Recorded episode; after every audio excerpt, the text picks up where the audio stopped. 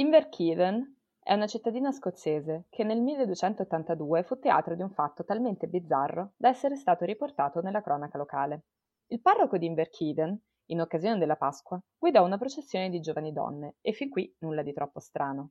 Però quella processione non celebrava la resurrezione di Cristo, come ci si aspetterebbe in una zona ormai ampiamente cristianizzata qual era la Scozia del XIII secolo. No, questa fu una processione diversa. Alla testa di essa il parroco cantava e danzava agitando un enorme fallo montato su un bastone. E le invocazioni non erano al Dio dei cristiani, bensì, ci racconta la cronaca, a Priapo e ad un certo Father Liber. Questo Father Liber altri non era che la divinità romana Liber, dio della viticoltura, della fertilità virile e della libertà. Nonostante fosse una divinità originariamente romana, Liber non può non richiamare alla mente un altro dio, questa volta della religione greca, Dioniso. Dioniso veniva celebrato con feste pubbliche, le Dionisie, nelle quali erano portati in processione simboli di fertilità, tra cui pane, anfore piene di vino e giganteschi falli. Ma Dioniso non era solo un dio allegro che presiede a festini di dubbio gusto, è anche un dio che muore e si reincarna, un dio celebrato con riti accessibili a soli iniziati, riti che si chiamano misteri. Ci sono molti misteri legati alla figura di Dioniso. In uno di questi, Dioniso nasce una volta come figlio di Zeus e Persefone, viene fatto a pezzi ancora in fasce dai titani e rinasce, sempre come figlio di Zeus, che ne impianta il cuore nella mortale Semele. Questa è la versione della storia che ci dà l'orfismo, culto che si diceva fondato dal mitologico musicista Orfeo. Io sono Costanza e oggi con Sergio vi portiamo ad ascoltare la musica delle stelle qui ad Astronomiti.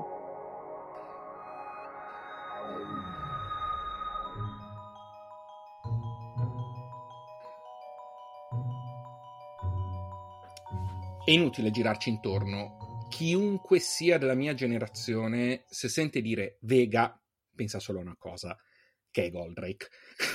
Ed è, è, esattamente la prima cosa che mi è venuta in mente nel momento in cui eh, ho iniziato a scoprire che Vega esisteva veramente come stella.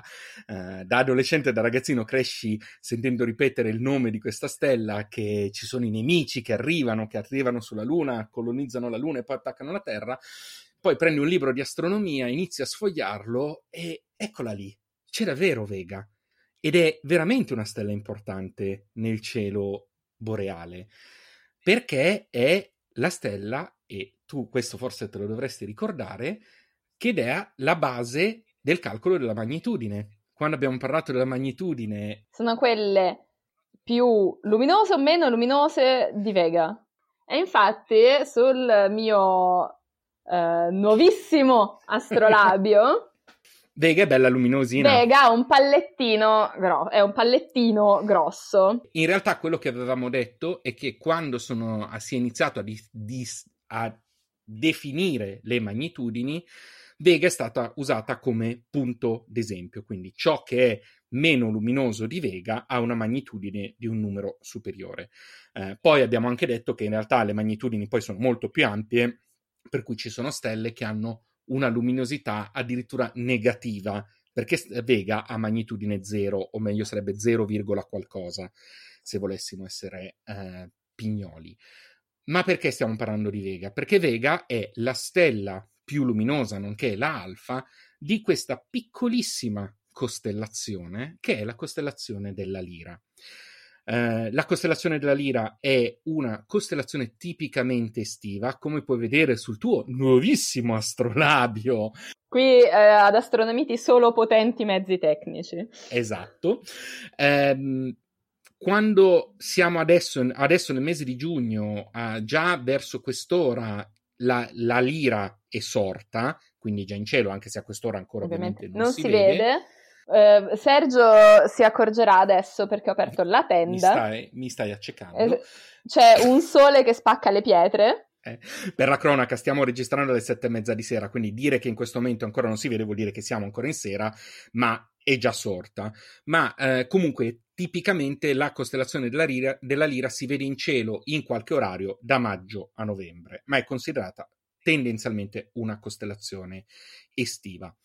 Um, alcune piccole eh, curiosità relative alla lira. Anzitutto, accanto alla lira, tu te ne sei accorta guardando l'astroabi dicendo cos'è quella roba bianca lì vicino, eh, accanto alla lira scorre molto visibile la Via Lattea. Eh, la lira in cielo è tra l'altro estremamente vicina a Cefeo, mm, non troppo distante quindi dalle costellazioni che abbiamo eh, già visto ed è eh, fa, e Vega assieme ad altre due stelle che poi citeremo più avanti prossime, nei prossimi giorni, nelle prossime puntate, crea quello che è l'asterismo che viene chiamato triangolo estivo. Tipicamente insieme a Deneb, che si trova nel Cigno, eh, la costellazione di cui Costanza non vede l'ora di parlare, e Altair. Io non parlerò trova, mai del Cigno. Certo, e Altair che si trova nell'Aquila. Eh, in realtà eh, noi chiamiamo la lira lira, appunto, ma non è stata l'unico oggetto che si è visto eh, in questa piccolissima costellazione. Continuo a ribadire che è piccola perché a parte Vega vedremo che sono no, poche le stelle. No, perché è piccola, è proprio piccola. E, e, a parte Vega vedremo che sono poche le stelle eh, che, ci, che, andremo ad approfondire, anche se con delle caratteristiche interessanti. Mm, qualcuno ci ha visto anche o un'aquila o un avvoltoio all'interno, tant'è che Vega eh, si chiama così perché è un derivato dall'arabo l'aquila che plana. Ok? Quindi letteralmente eh, è la doppia visione dell'oggetto. Altre stelle che poi andremo a vedere sono la beta che si chiama Sheliak, ovvero l'arpa, e quindi già qui quindi torniamo sul si discorso. torna sul musicale. E eh, sulla Fat, la gamma, che è letteralmente la tartaruga, la tartaruga perché si riferisce al fatto che le prime lire venivano create con i gusci di tartaruga. O quantomeno a forma di. O a forma di.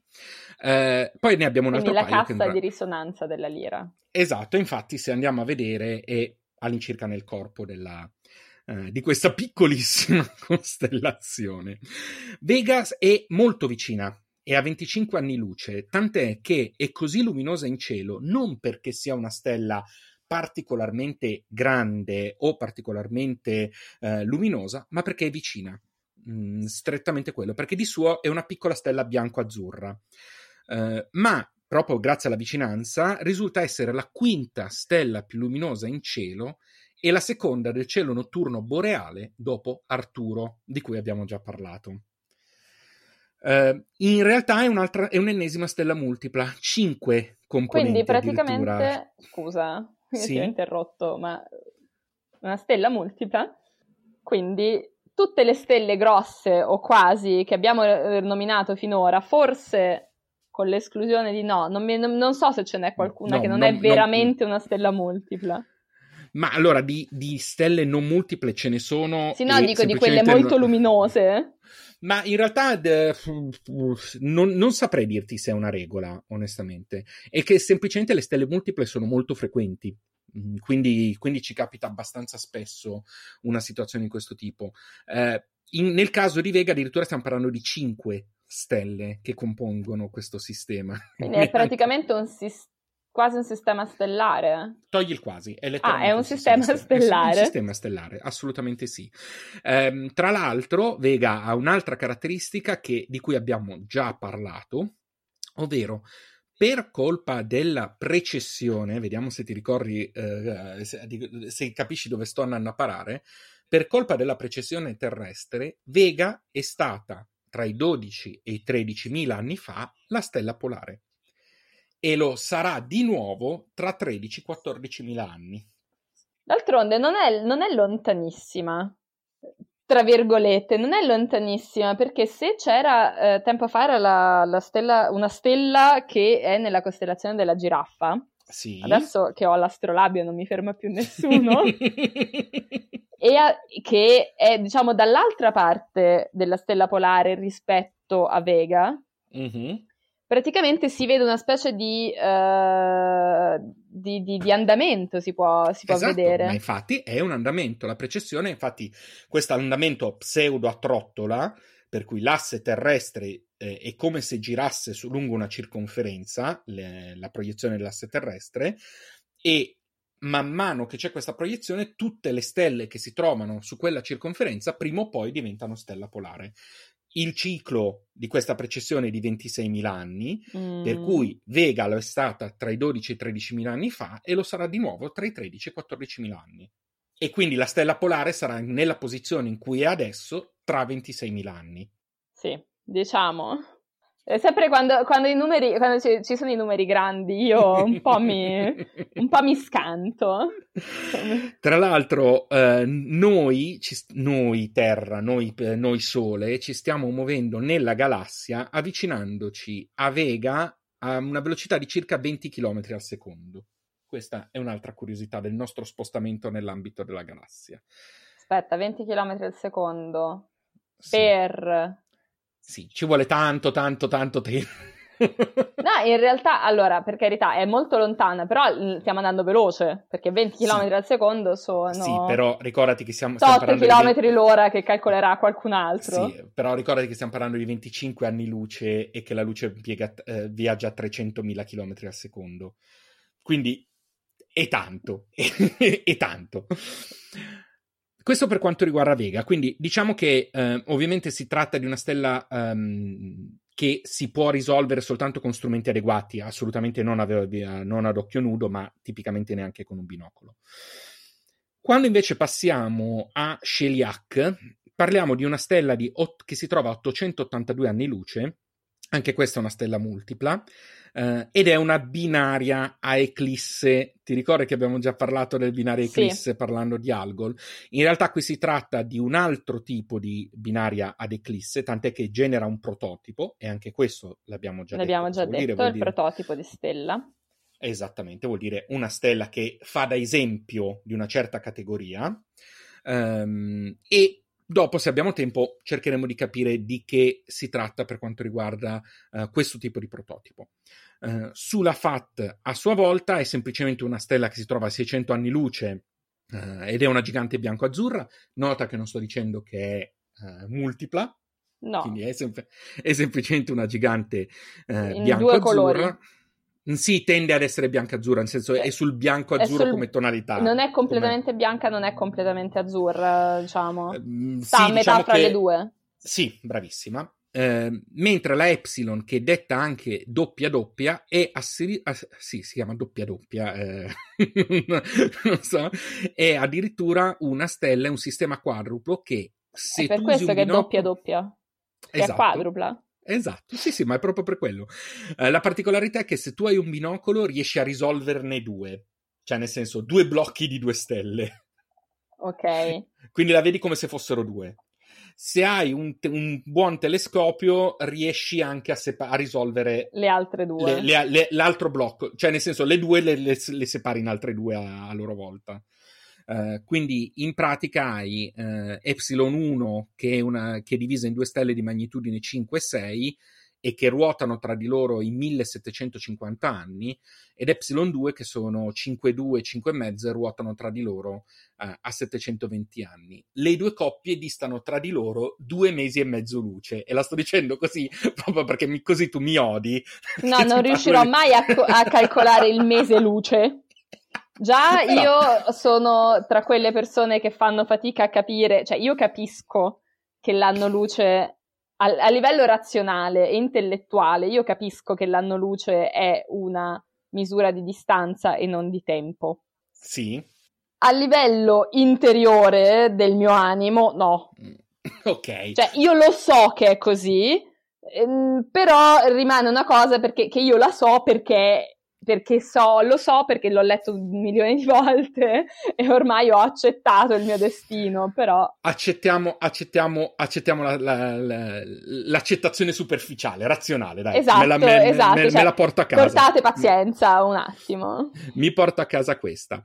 Ehm, in realtà l'altra stella interessante dal punto di vista dei prototipi è la RR, che non so neanche se sull'astrolabio si vede, eh, perché è... ehm, è un tipo di variabili che vengono proprio chiamate RR e lire e che vengono e spesso e volentieri si trovano in ammassi globulari stellari e che quindi possono essere estremamente utili eh, per definire la, la lontananza di questi ammassi globulari. In che senso potrebbero essere, cioè come, come, come cioè, in che modo queste, queste stelle di questo tipo ci aiutano a verificare la distanza degli ammassi globulari? Perché, e allora a questo punto ci agganciamo subito agli ammassi globulari, eh, diciamo cosa sono anzitutto gli ammassi globulari. Gli ammassi globulari sono gruppi di stelle eh, che r- tendono a rimanere abbastanza vicini grazie alla forza di gravità detta in maniera molto molto molto semplice. La forza di gravità li tiene, li tiene in una sorta di gruppo che ten, ha un, un aspetto pseudosferoidale. Ok, quindi da qui ammasso e da qui il termine eh, globulare. Uh, gli ammassi globulari tendono a trovarsi a ruotare intorno al centro della galassia uh, e tendenzialmente sono composti da centinaia di migliaia di stelle molto vecchie, mh, le stesse che compongono sostanzialmente il, glu- il nucleo della, della, galassia, e sono parecchio distribuiti. Considera che soltanto nella Via Lattea se ne conoscono per certo un cento, circa 160 Uh, mentre per quanto riguarda mh, altre galassie come quella di Andromeda si pensa che possono averne fino a 10.000. Mm. Ok. Uh, tendenzialmente poi questi ammassi globulari addirittura possono essere, e questa è una cosa abbastanza uh, pazzesca, spostati da una galassia all'altra. Eh? In che senso? Nel senso che le galassie possono collidere. Ci possono essere momenti di... di aspetta, collidere o intersecarsi? No, no, collidere, proprio scontrarsi. Però non, cioè, non, non, è che si intersecano le une con le altre, tipo si incrociano. No, perché diciamo che poi la forza di gravità fa sì che una delle due verrà assorbita o sfaldata rispetto all'altra, proprio per, per, le, per le, forze di gravità. Pro, oppure, ad esempio, una cederà all'altra qualcosa e poi andranno per la loro strada. Però diciamo che adesso stiamo parlando di uh, effetti molto a lungo termine. Ma quello che uh, può succedere è che un ammasso globulare venga in questo modo assorbito eh, da, una galassia, da una galassia vicina in una fase di scontro. Ad esempio, ehm, alcune galassie, eh, le galassie nane ellittiche del Sagittario e del Cane Maggiore, che sono in via di collisione eh, e quindi di assorbimento con la Via Lattea, eh, cederanno e stanno cedendo a noi i loro massi globulari proprio per, um, proprio per questo Io come, come, persona del Sagittario mi preoccupo di questa cosa. Dici che avrà un, uh, un influsso astrologico? non credo, non credo. Poi sai, io da, da, appassionato di astronomia puoi immaginare che passione posso avere per l'astrologia, anche se faremo degli episodi strettamente legati ai segni zodiacali, l'abbiamo, eh, l'abbiamo già deciso. Sì, eh, no, ma... Ehm sia chiaro che qui si, si celia. Sì, sì, sì, assolutamente sì. No, però non lo so, però potrebbe, non lo so, vorrei vedere, sapere se qualche astrologo può spiegare poi Eh, sarebbe interessante, cosa, se, qua, se conoscete qualcuno che si occupa di astrologia seriamente...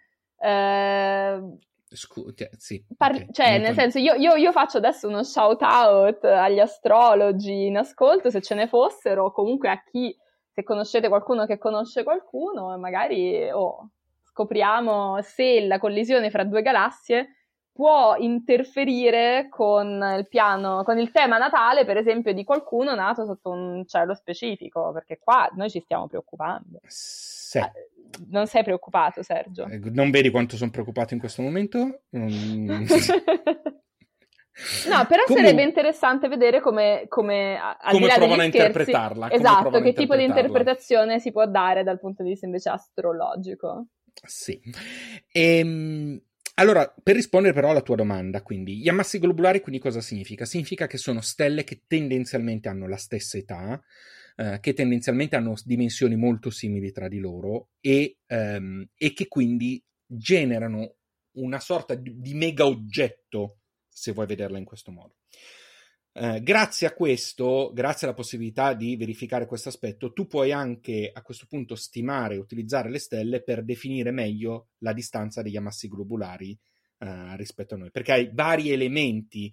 Se più stelle sono ehm, eh, a distanza diversa tra loro, ma appartenenti tutte a un ammasso globulare, tu grazie alla lettura della, dell'intensità della luce che arriva, allo spettro che arriva, a quello che viene chiamato anche spostamento verso il rosso, ma qui non, non entro nel dettaglio, puoi sapere quanto è ampio l'ammasso globulare, se si sta avvicinando, se si sta allontanando, qual è la sua espansione e quindi anche qual è la sua distanza. Quindi da questo punto di vista il fatto che ehm, tu abbia questo tipo di stelle in un ammasso globulare ti aiuta pesantemente. Inoltre, ehm, essendo proprio noi stavamo parlando delle RR lire eh, mm. poco fa, cioè hanno un ulteriore vantaggio. Le RR lire sono stelle con una variabilità molto ben precisa e molto ben eh, definibile. definibile.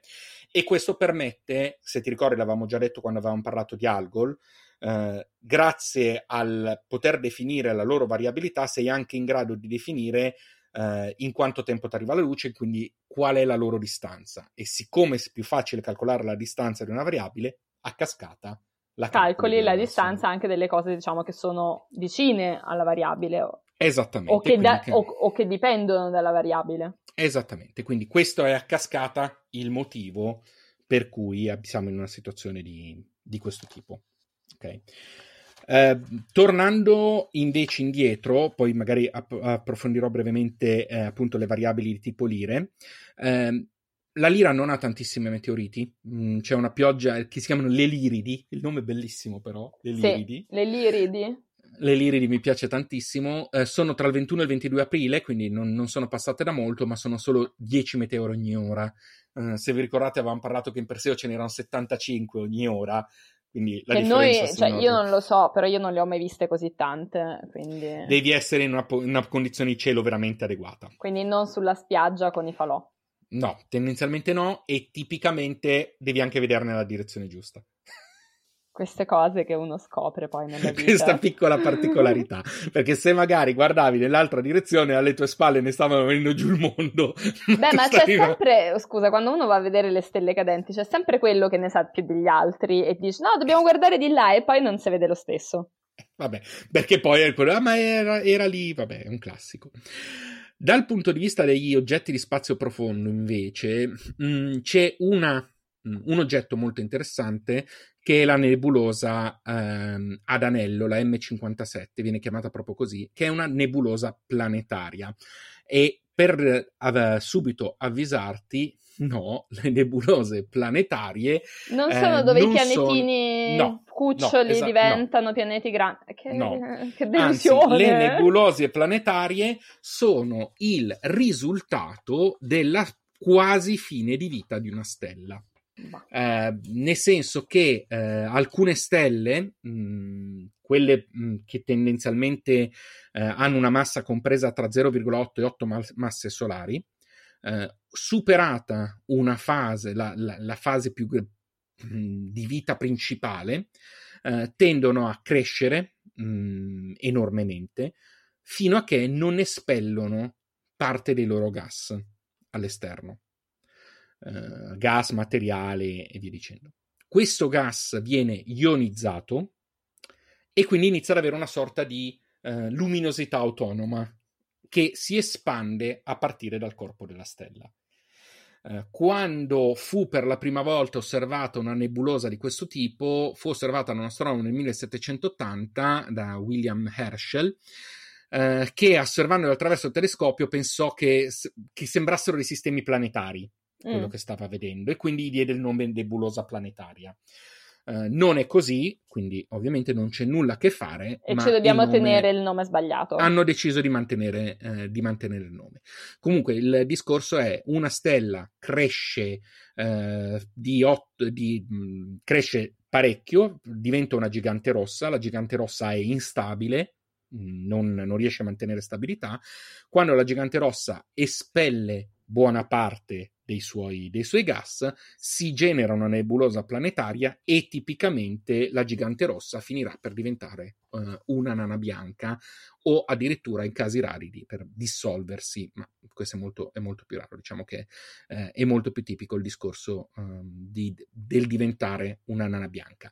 L'aspetto estremamente affascinante da questo punto di vista è che le nebulose planetarie diventano dei, delle sorte di riciclatori perché tutto il materiale di fusione, tutto il materiale che era presente nella stella viene espulso nello spazio interstellare e quindi diventerà a sua volta materiale per dar vita a nuove stelle. Quindi è un riciclo.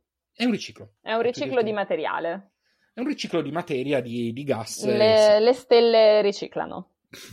Le stelle muoiono e rinascono è un sistema più utile. È il, c- è il cerchio, della, cerchio della vita a livello astronomico. Il cerchio della vita. Eh sì, dai, fammi fare questa citazione colta. Coltissime e... citazioni esatto. qua tra Vega e oh, il cerchio della vita. No, hai, no, no. Abbiamo problemi? No, no, no, no c'è solo... Cioè, io non ho mai visto Goldrake. Eh, questo, questo, non so se farà sì che io ti possa continuare ancora a rivolgere la parola, la parola sappilo. Um, un cenno alle variabili RR lire. Sono variabili molto, molto particolari perché sono estremamente instabili eh, per colpa della fusione eh, di elio che diventa carbonio e ossigeno nel suo, nel suo corpo, nel suo nucleo. Eh, hanno un periodo che è inferiore al giorno di pulsazione. Quindi, cioè, proprio anche abbast- cioè, vi- molto visibile sì. la pulsazione. Sì, esattamente. E mh, proprio per questo motivo si rientra nel gioco che dicevamo prima. Avendo una pulsazione così veloce, avendo un meccanismo così definito, eh, tendono a essere utili per il calcolo delle distanze, mh, proprio perché abbiamo uno strumento di misurazione molto molto molto comodo um, e preciso. Come fossero eh, una sorta di, di, di di lampeggiatore. Di eh, lampeggiatore. Esatto, esatto. Sì, sì, sì, sì, è proprio come un lampeggiatore. E se ci pensi, eh, anche i lampeggiatori certe volte vengono utilizzati un po' per comprendere la distanza degli oggetti, no? Quindi... Sì, infatti, infatti, pensavo, in realtà mi è venuto in mente il sonar. Sì che però funziona con le onde sonore, non con le onde... Ricordiamoci che però, le... sì, va benissimo, però... Però mi viene in mente, cioè, che dal punto di vista visivo, però funzio... mm-hmm. ha, ha più o meno lo stesso funzionamento di un sonar. Esatto, esattamente, concettualmente sì. Le altre variabili che citavamo prima, invece, le beta lire, eh, ti ricorderanno qualcosa, perché sono non solo variabili ad eclisse, l'avevamo detto, ti ricordi, mm, avevamo parlato sì. di Algol, sì. ma hanno un'altra caratteristica che è quella di essere delle doppie che si rubano materia. Te le, ti ricorda niente questa la, cosa qui? La Nova faceva questa La Nova, cosa. bravissima. Uh, qui abbiamo un meccanismo diverso rispetto a quello della Nova, perché non avvengono esplosioni, mh, mm, perché non c'è la precipitazione nel nucleo e quindi non avvengono le esplosioni della Nova, ma tendenzialmente cosa accade? Accade che abbiamo due stelle tendenzialmente molto grandi, quindi o giganti o supergiganti, entrambe, eh, delle quali una delle due, essendo molto vicine e grazie alla forza di gravità, inizia a rubare materiale all'altra. E quindi cresce. Ok? Quando Ma... questa cresce, quell'altra No, succede qualcosa no. che non ti aspetti invece. No, Io e questa che questa cosa. poi arrivasse a, a, rirubarsi il materiale dalla prima. Eh, ah no, allora, allora, in parte sì. Allora in parte sì. Ah, allora vedi, che, ve, vedi, vedi, che non ti fidavi? No, no, no, bra- brava, ma perché è controintuitivo, quindi mi colpisce che invece ti sia venuto in mente, perché è assolutamente contro- controintuitivo. Perché cosa succede? Nel momento in cui la super gigante che sta rubando materiale, tipicamente la più grande, eh, supera un certo tipo di massa, la sua forza gravitazionale in superficie non è più così forte come prima. E quindi a sua volta l'altra tende a rubare materiale alla prima. Quindi si finirà per avere una stella in cui la più massiccia è la seconda, che in origine era, era meno massiccia. E poi, e poi, si ripete però ogni volta questo ciclo. In linea, di no? massima, sì, in linea di massima sì, poi ricordiamoci sempre che tutte le stelle hanno una serie di cicli di vita eh, per cui a un certo punto il ciclo si concluderà in qualche modo, vuoi perché la supergigante cresce oltre un certo livello e inizia ad espellere gas, eh, vuoi per n motivi, ma sì, prima, de, prima, o poi il ciclo si espellerà, però tendenzialmente il meccanismo che, che avviene è questo. Poi sai, il modo in cui può avvenire la quantità, eccetera, è strettamente legato al fatto Uh, a, a, come sono grandi le stelle all'inizio, uh, al loro rapporto di gravità, a quanto sono vicine. Certo, cioè, non, sono... non, funzioneranno tutte nella stessa identica maniera. Eh, esatto, però queste sono un prototipo, uh, sono un prototipo abbastanza definito. La, il periodo di, la, della variazione di luminosità quindi è molto regolare tra di loro, può essere di poco, quindi da zero, la, la, più, bre- la più piccola, la più, più breve conosciuto è del, di una stella nella, nella Idra che ha di un terzo di giorno, per capire, eh, mentre il più ampio è di circa 200 giorni. Senti, ma una domanda che è un mezzo spoiler, ma intanto mm. la fa- te la faccio lo stesso. Vai. Ma questa Idra è vicino mm. alla costellazione di Ercole?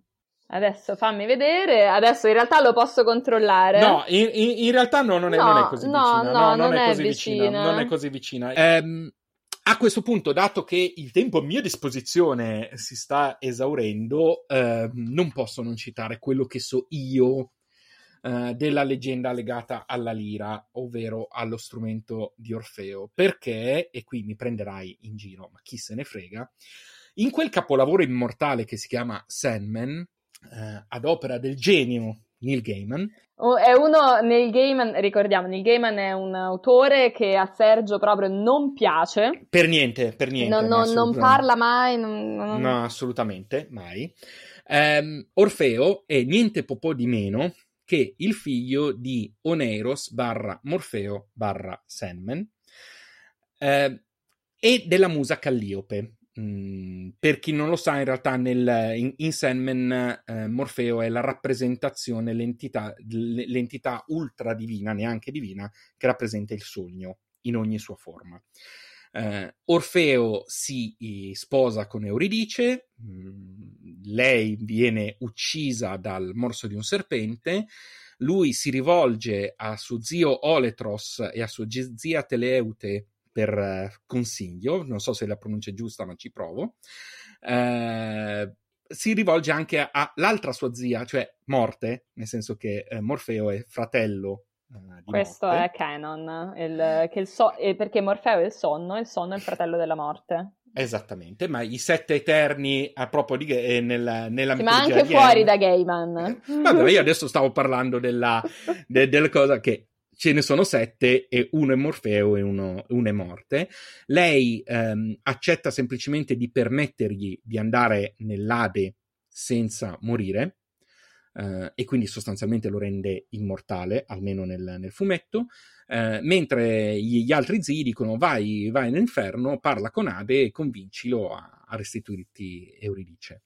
Uh, lui ci va, lo convince suonando la sua meravigliosa arpa, Lira. Lira, scusate. Eh, però sempre le corde c'ha. Sì, sì, eh, sì, siamo sempre, siamo sempre negli strumenti a corda. Esatto, eh, quindi Ade si convince a lasciarlo andare, a lasciarla andare, ma gli fa promettere eh, che non si volterà a guardarla finché non saranno usciti eh, dal, dal, terreno. Eh, varie versioni, ma io adesso mi fermo semplicemente a quella nel fumetto, giusto perché eh, il resto parlerai tu. Lui si volta prima dell'uscita, Euridice quindi muore definitivamente e lui si muoverà per la terra disperato, impossibilitato a morire perché appunto morte eh, gli aveva garantito di non morire, eh, e addirittura ridotto a brandelli dalle baccanti che, eh, che come dire, gli propongono un rito con, lui, con, con, loro e lui rifiuta. Almeno questo è il riassunto che avevo io. Eh, ci sarebbe altro da dire, ma sarebbe volerebbe dire fare spoiler su Sandman e non li voglio fare in questa sede.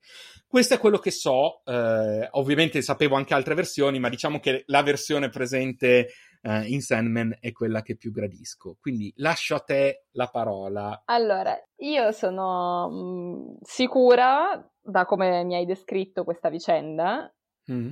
che Gaiman ha letto la sua mitologia prima di scrivere. E già è un, è già un passo avanti. Guarda, posso, su questo posso assicurartelo. No, comunque lui sicuramente si informa.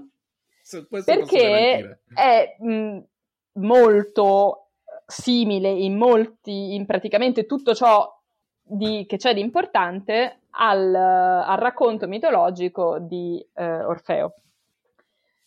Però eh, Orfeo, Orfeo è un personaggio, io mi, mi, sono esaltata tantissimo con Orfeo, devo essere sincera, perché Orfeo non è solo un personaggio mitologico. In che senso? È nel senso che fino ad Aristotele, ad Aristotele i filosofi parlavano di Orfeo come di una persona veramente esistita.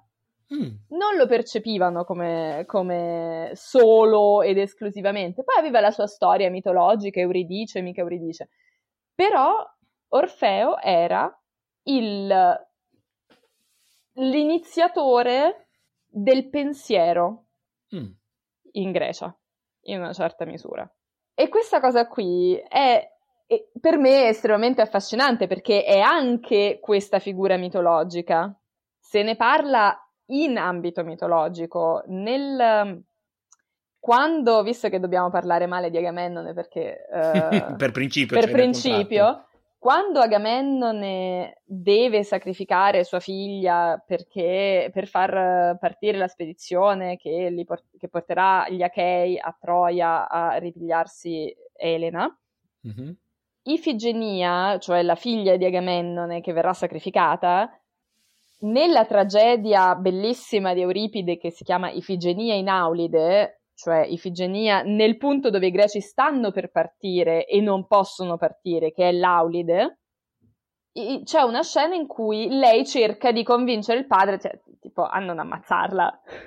Sarebbe carino. Eh, sì, esatto. E lei gli dice proprio: Io vorrei avere la voce di Orfeo e poter incantare con le mie parole. Quindi è un personaggio che esiste su due piani il piano mitologico, nel quale viene accettato come personaggio mitologico, e il piano storico, che viene accettato come sorta di protofilosofo. Molto semplicemente. È una cosa che è contraddittoria, secondo me, solo per noi che lo studiamo oggi. No, però è affascinante. Eh, eh sì.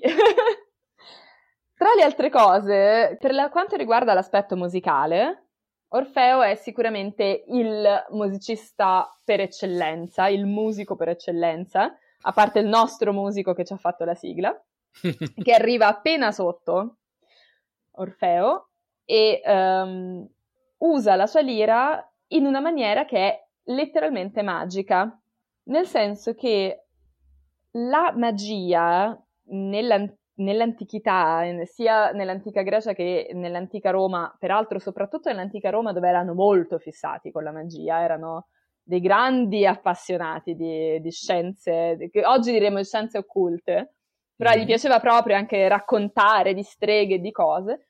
La magia viene se- sempre intesa come il sovvertire l'ordine naturale, quindi la tipica descrizione di quello che può fare un mago o una maga, una strega, è per esempio fermare il corso delle acque, eh, buttare giù, dei, cioè spianare monti, innalzare pianure, quindi far fermare il sole nel cielo. Alcune di queste cose vengono attribuite anche alla musica di Orfeo, quindi proprio mm-hmm. musica magica, cioè che non ha solo la funzione di intrattenimento tipica della musica, Uh, Achille fa musica quando sta nella sua tenda e non vuole combattere, suona. Uh-huh. Quindi la musica era un, un, elemento non marginale e neanche si può dire relegato, o meglio, neanche esclusivamente di appannaggio di personaggi che oggi chiameremo artisti. Non, non c'era esattamente questa divisione. Quindi anche il guerriero, il principe, eh, il, che sarà stato anche un cacciatore, un atleta, eccetera, sapeva anche suonare la lira, che peraltro appunto suona anche, anche Achille. Dove prende Orfeo la sua lira? Non se l'è costruita lui, non l'ha inventata lui. La lira di Orfeo viene inventata in realtà da Hermes, che poi gliela regala perché non gli serve più, perché in realtà Hermes ha già combinato quello che doveva combinare per cui gli serviva la lira e poi non... Mentre quello che, che Neil Gaiman non ha, uh, o meglio, ha inventato perché è anche figo da inventare, però non è, uh, non è nel canone, mm. è la paternità di Orfeo. Orfeo non è figlio di Morfeo, anche se è molto carina l'associazione. Orfeo è figlio da parte di madre della musa Calliope e la musa Calliope è la musa della poesia epica, mm. quindi non proprio la musa di una certa musica, ma di al- un altro tipo di, diciamo, performance. Mm. E figlio dall'altra parte di Apollo. Infatti, okay la lira gli arriva in realtà non direttamente da Hermes, ma in seguito da Apollo che l'ha ottenuta da, da Hermes e quindi insomma torna, torna un po' tutto. Mm-hmm. Orfeo, tra le altre cose, pare avesse preso parte, o meglio, ha preso parte per quello che possiamo eh, considerare fatto e realtà, alla spedizione degli Argonauti e senza Orfeo si sarebbero eh, schiantati contro le Simplegadi, che sono queste isole che si, um, si muovono, sono delle, delle, isole che non sono ferme e quindi tu non ci puoi passare in mezzo con la nave perché queste si muovono e ti, e ti fracassano alla nave e a chi ci sta sopra. È tipo videogioco. Sì, esatto, però Orfeo, che appunto ha questa capacità addirittura magica, taumaturgica, si può dire, co- di musicale, tramite la sua musica le fa fermare e loro passano gli argonauti, e la nave Argo con tutti gli argonauti passa in mezzo e si salvano. Quindi una figura tutto sommato anche importante. Della sua triste vicenda con Euridice abbiamo già parlato perché è esattamente come, come racconta anche Sandman, che se non sbaglio è un fumetto della DC Comics. Yep, assolutamente. Ok, quindi non ho, non ho, non ho detto bestialità. No, no, no, l'hai, de- l'hai, detta giusta e che tra l'altro sarà adattato presto in un audiodramma. In un audiodramma, io speravo in un in qualcosa di, vis- di visivo. Sì, anche, anche, in una serie Netflix tra, tra, tra un po'. In ogni caso, questa storia c'è nella tradizione. Platone nel simposio la cambia un pochino mm. perché dice gli dei si arrabbiano con Orfeo perché Orfeo vuole scendere nell'Ade e riprendersi Euridice non vuole morire. Lui pretende di scendere nell'Ade da vivo mm-hmm. e, non, e non ha il coraggio di scendere nell'Ade come fanno tutti gli altri, quindi morendo, per stare insieme a sua moglie. Diamogli particolarmente torto. No, però tua moglie è morta, tuo Dio, non posso fare, farò qualsiasi cosa, devo scendere nell'Ade però da vivo. Quindi in realtà come racconta, um, come racconta Platone, non è come è successo perché stiamo sempre parlando di versioni di miti, quindi non c'è una realtà, gli dei lo ingannano. Quella mm. che gli fanno tornare indietro non è mai stata Euridice, è stata mm. solo un'ombra di Euridice. Quindi anche se lui non si fosse girato, anche se lui non insomma, avesse fatto quello che gli dicevano gli dei, lui non avrebbe mai ottenuto la sua, la sua Euridice. Questo è, questo è crudelissimo. È crudelissimo ed è, è terribile, cioè è proprio terribile, però um, perché in realtà l'amore si prepara a un sacrificio più alto. Non è, eh, è un sacrificio troppo, è troppo poco sacrificio quello mm. di Orfeo per gli dei, tant'è che in realtà eh, gli dei accettano un altro sacrificio che viene citato proprio in questo, in questo caso, che è quello di Alcesti.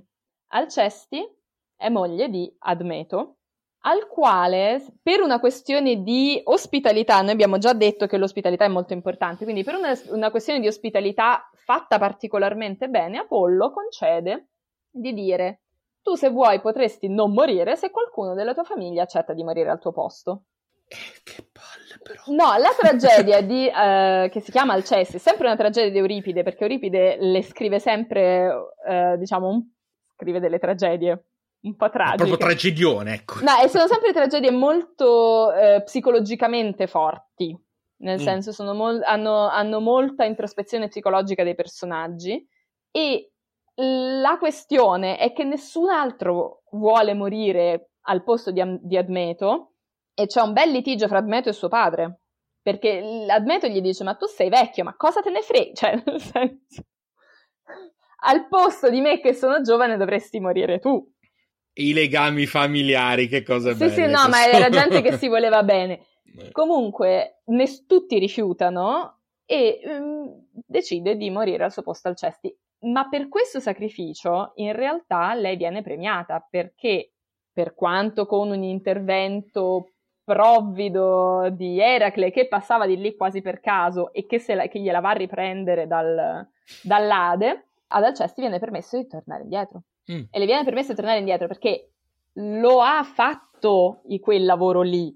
Cioè, lei lo ha fatto di morire al posto, cioè per amore, e invece Orfeo non lo fa.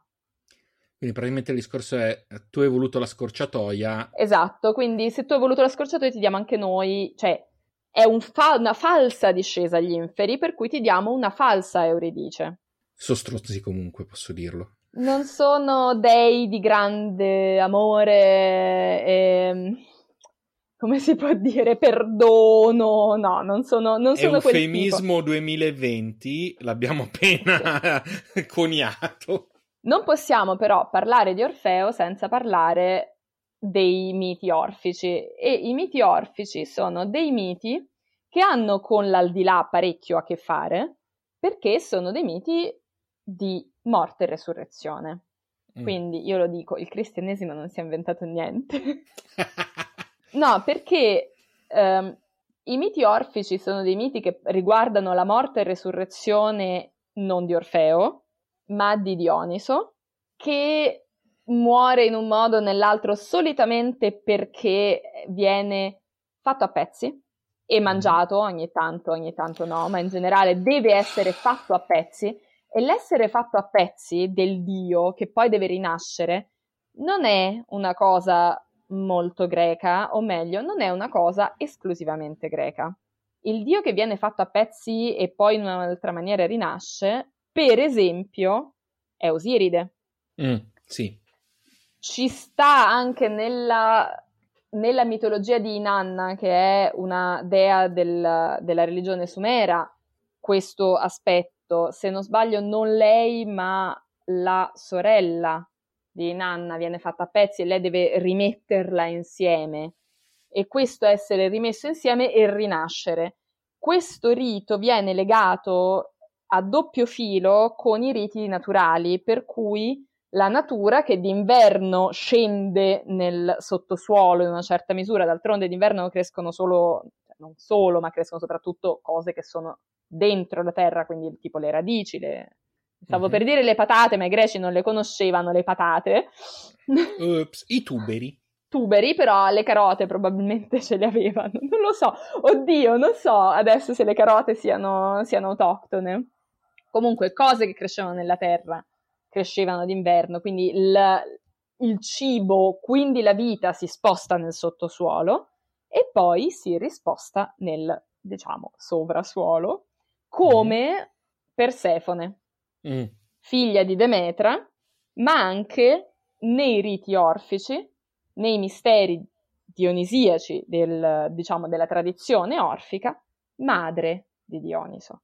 Quindi è tutto un giro, tutto un grande giro, come si dice a Roma, no, ma è, è un giro di cicli di vita che si completano e ricominciano. E quindi questi miti, peraltro noi non sappiamo tantissimo di questi, di questi uh, misteri, come si chiamano, perché erano solo per iniziati, quindi non abbiamo esattamente tantissime informazioni perché chi era un iniziato non le andava a raccontare. Alcune cose sappiamo. Mm. Dal punto di vista più esattamente filosofico, cioè la religione orfica si appoggiava a una cosa che anche ehm, come la risurrezione si crede sia stata inventata un po' più tardi, c'è un'altra cosa che ha queste origini antichissime, quasi che appunto affondano le loro radici nella mitologia e invece oggi si crede che sia una cosa moderna, cioè il vegetarianesimo. Gli iniziati dei miti orfici, come successivamente i pitagorici, non mangiavano animali, ma non erano vegani, nel senso che magari bevevano il latte, magari ma- mangiavano le uova, adesso non so esattamente, però in generale no, non mangiavano neanche le uova, ho controllato, e non mangiavano le fave, come i pitagorici. Infatti la filosofia dei pitagorici e la religione orfica ogni tanto vengono, sono state associate. Perché le fave?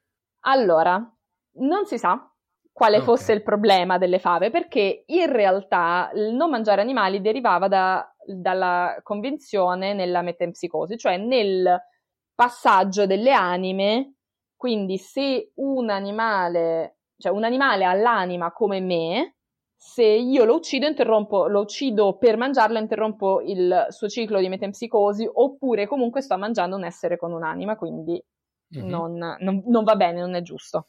Loro sono partecipi della mia stessa sostanza, per cui io non li posso mangiare. Pare che Pitagora fosse particolarmente rompiscatole a riguardo, eh, cosa che me lo rende molto simpatico, però al mi punto... Unisco, mi unisco.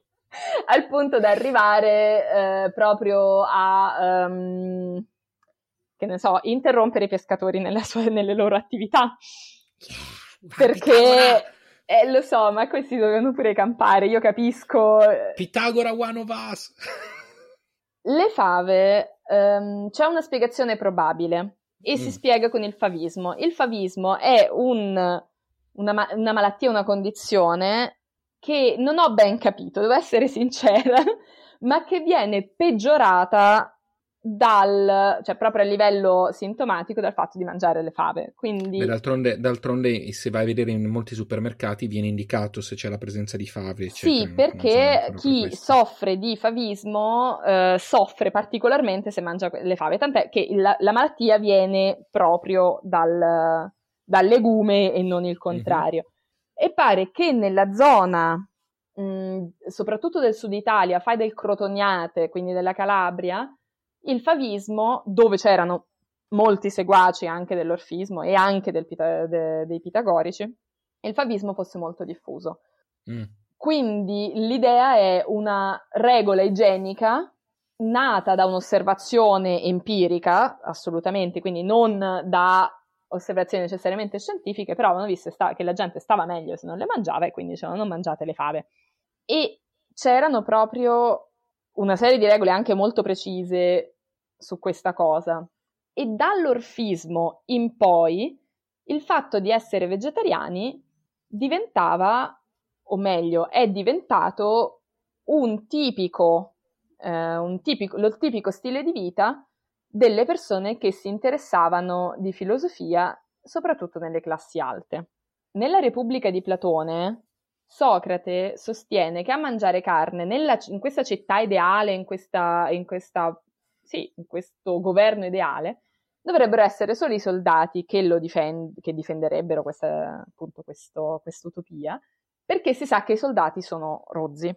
Quindi il mangiare carne è associato a una rozzezza anche, diciamo, interiore.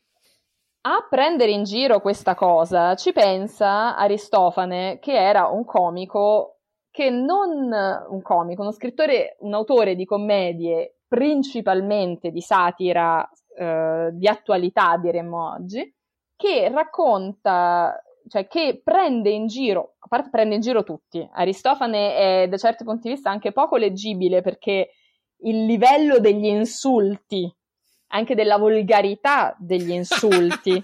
okay. eh, Aristofane è uno che nelle scuole spesso non lo fanno leggere perché è veramente pesante. Adesso, so, adesso sono estremamente curioso. Uh, è veramente, è anche molto godibile, anche molto intelligente, anche estremamente capace di analizzare quali sono i problemi del suo contesto sociale storico, che è l'Atene del V secolo, fondamentalmente avanti Cristo. Aristofane si diverte particolarmente a prendere in giro Euripide in quasi, non quasi tutte le sue commedie, però in diverse sue commedie compare Euripide o un personaggio analogo a Euripide e viene regolarmente preso in giro.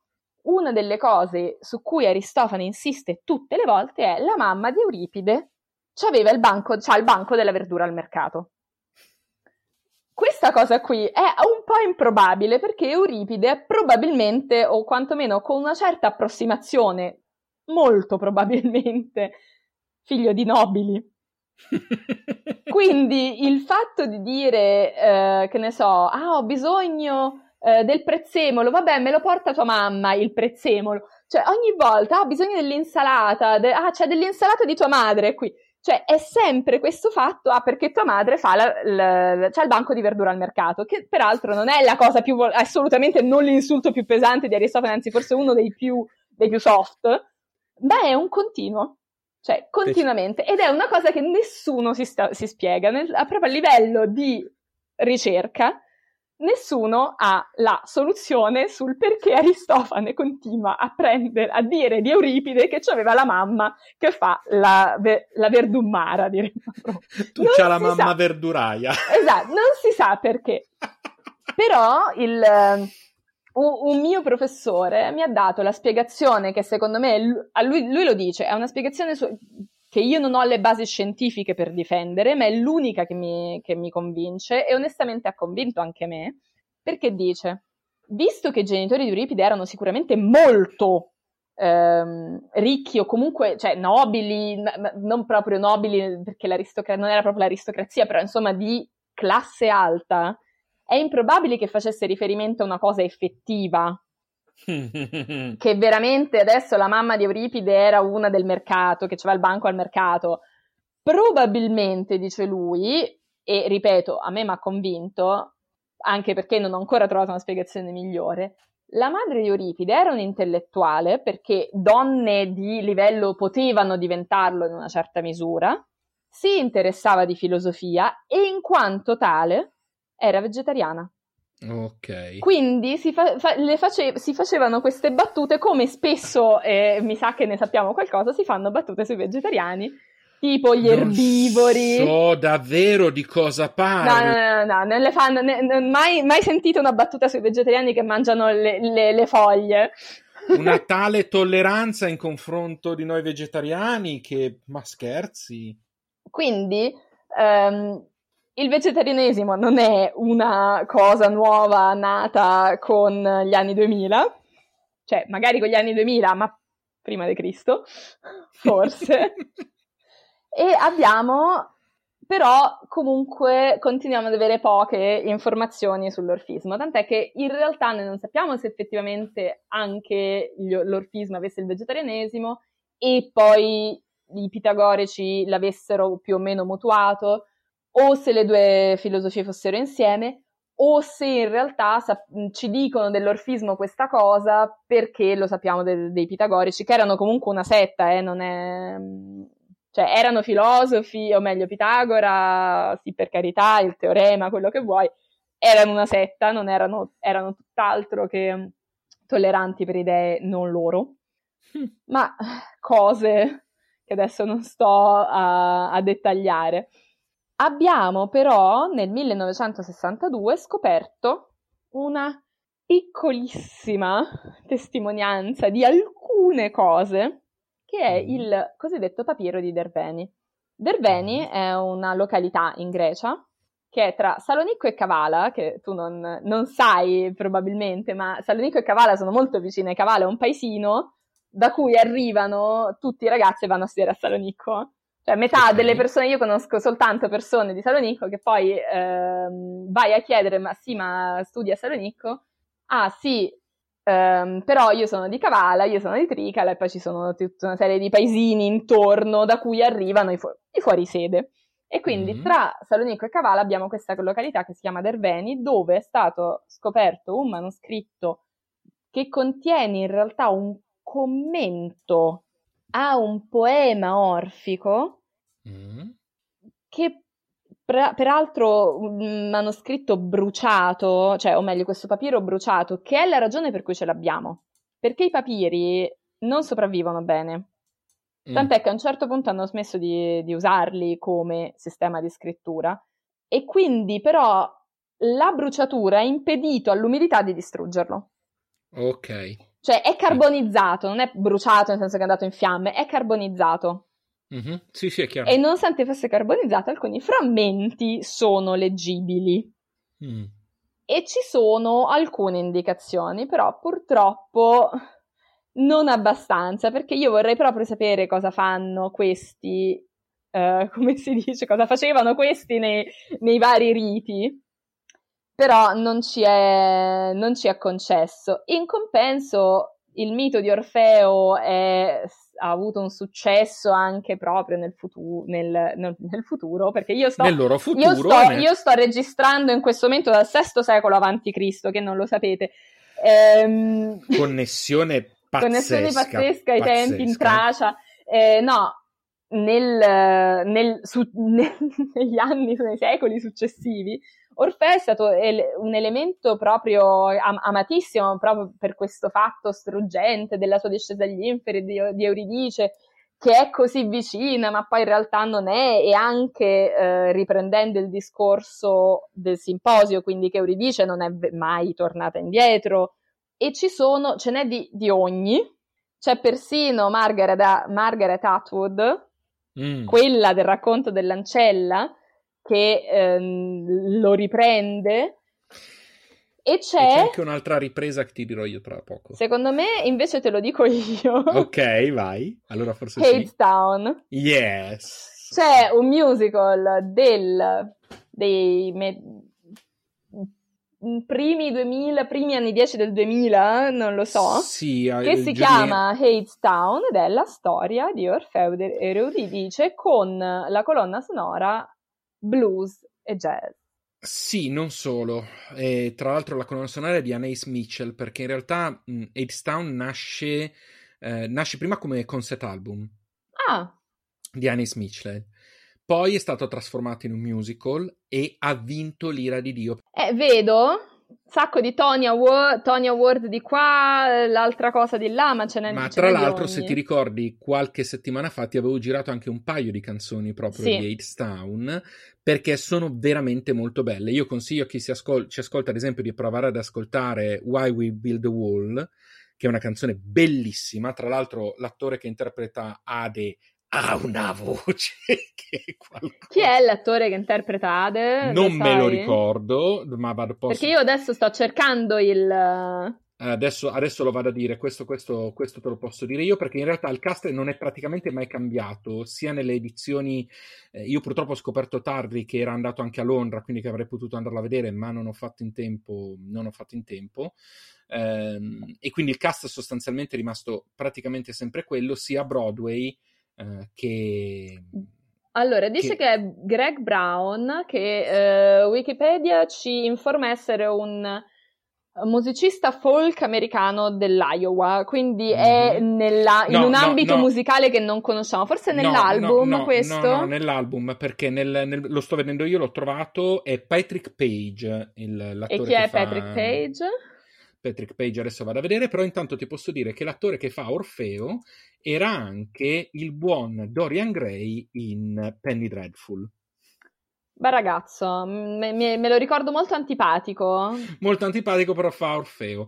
Um, lui, eh, allora sto vedendo Patrick Page, è un attore teatrale soprattutto, ha fatto qualcosa tipo Law and Order, Elementary, eccetera, ma è soprattutto ah, un attore teatrale. Vedi, Law and Order e Elementary sono due serie che io comunque seguo sempre con molto eh, volentieri. Eh, ha fatto anche, de- sì, però ha fatto un episodio in uno e un episodio nell'altro, sì, eh, quindi sono... non però ecco, io lo consiglio. Eh, le, le, molte canzoni sono veramente belle. Eh, su YouTube trovate qualche spezzone qua e là.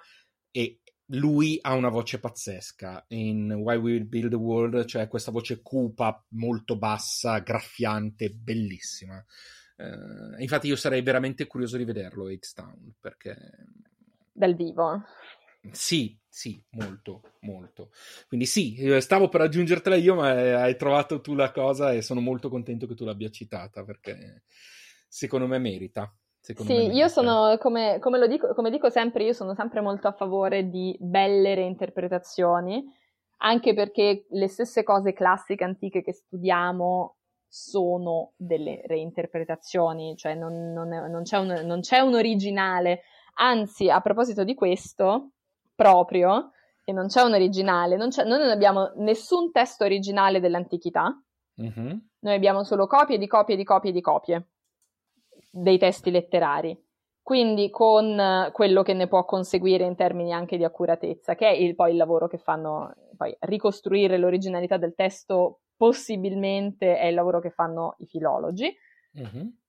Il papiro di Derveni è datato al 340 a.C. e in quanto tale è il manoscritto più antico d'Europa. Che figata. Cioè non c'è niente di più antico in Europa che il manoscritto, cioè che il papiro di Derveni. 340 a.C. per chi come me non è eh, praticissimo di numeri, io spesso sbaglio anche le date, questa me la sono, me la sono scritta, è il periodo di Filippo il Macedone, quindi prima di Alessandro Magno. Che meraviglia. Ed è la cosa, diciamo, proprio l'artefatto scritto, cioè no, il manoscritto inteso come, perché noi abbiamo anche cose che magari sono più antiche a livello di iscrizioni su pietra, certo, su tavolette, eccetera, ma a livello di manoscritto letterario non c'è niente di più antico. Che meraviglia. E soprattutto la maggior parte delle cose sono parecchio più tarde. Non, ehm, non, non, non c'è molto di contemporaneo neanche al papiro di Derveni se uno volesse andare a vederlo permettendo chiusure varie, il papiro di Derveni è al Museo archeologico di Salonicco, dove chiunque avesse un tesserino universitario europeo entra gratis. Così. Temo di essere troppo vecchio per questo, ma... Ma noi, noi facciamo che... finta di niente. Oppure nel frattempo ora dire che toccherà pagare il biglietto. Sì, non, e... non, costa, eh, non costa, tanto neanche il biglietto, eh, nel senso. Però no, sì, eh, sì. se ci fosse qualcuno in, in età di studio in ascolto sappia, sappia che in realtà quasi in tutta la Grecia si entra nei luoghi di cultura e nel, nei luoghi turistici di cultura, anche nei, nei siti archeologici, eccetera, gratis, basta eh, esibire un tesserino universitario valido. Che belli, che bello, che bello, bello. Sì. Bene, Senti, se tu non hai altro da... No, io direi che... Eh, perché, l- allora, il problema è questo. Mm. Che o ci mettiamo a parlare di Orfeo per, altre, per altri 40 minuti. Che direi che potrebbe essere stancante per chi esatto. ci ascolta. Esatto. O possiamo a questo punto chiudere qui per ora. Sì. Ehm, tu lo sai, vero, che la settimana prossima per te sarà una settimana molto difficile? Che la settimana prossima abbiamo il cigno. Eh sì. allora, ehm, io continuo a dire, cioè sarà veramente la volta in cui eh, sarò più imbarazzata a raccontare una cosa e devo dire che eh, se siete arrivati fin qua avete sentito l'introduzione di questa puntata in cui ho raccontato di, pro- di, di processioni in cui si portavano enormi falli. Io penso che sarà è peggio di questo. Io penso che sarà l'episodio in cui mi divertirò di più in assoluto. Sì. In cui Sergio starà lì a ridere mentre io cercherò di, di, di essere meno imbarazzata. Assolutamente, quindi penso che registrerò la parte video per poi, eh, se qualcuno farà un pagamento aggiuntivo, inviargli anche le tracce video no. perché secondo me potrebbe valerne la pena. Va bene, noi a questo punto ringraziamo come al solito tutti quelli che ci ascoltano, che ci fanno, che ci offrono caffè. E comunque noi siamo contentissimi ogni volta perché ogni settimana, eh, sembra che diciamo sempre le stesse cose, però ogni settimana noi vediamo quanto poi si cresce rispetto alla settimana prima e questa cosa ci fa veramente tanto piacere, noi siamo veramente contenti.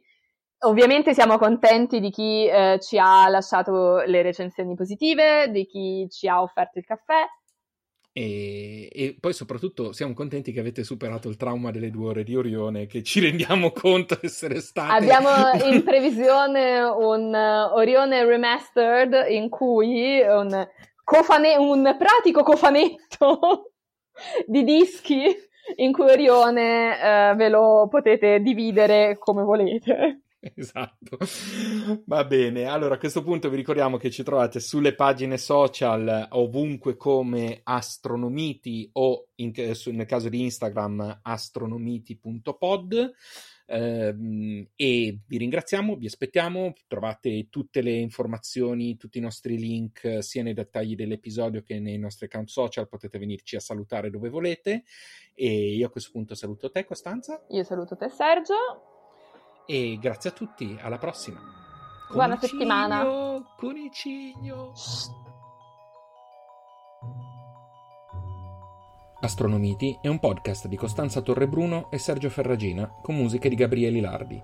Siamo sulle principali piattaforme di podcast. Passate a trovarci e lasciateci una valutazione. Nel prossimo episodio, il cigno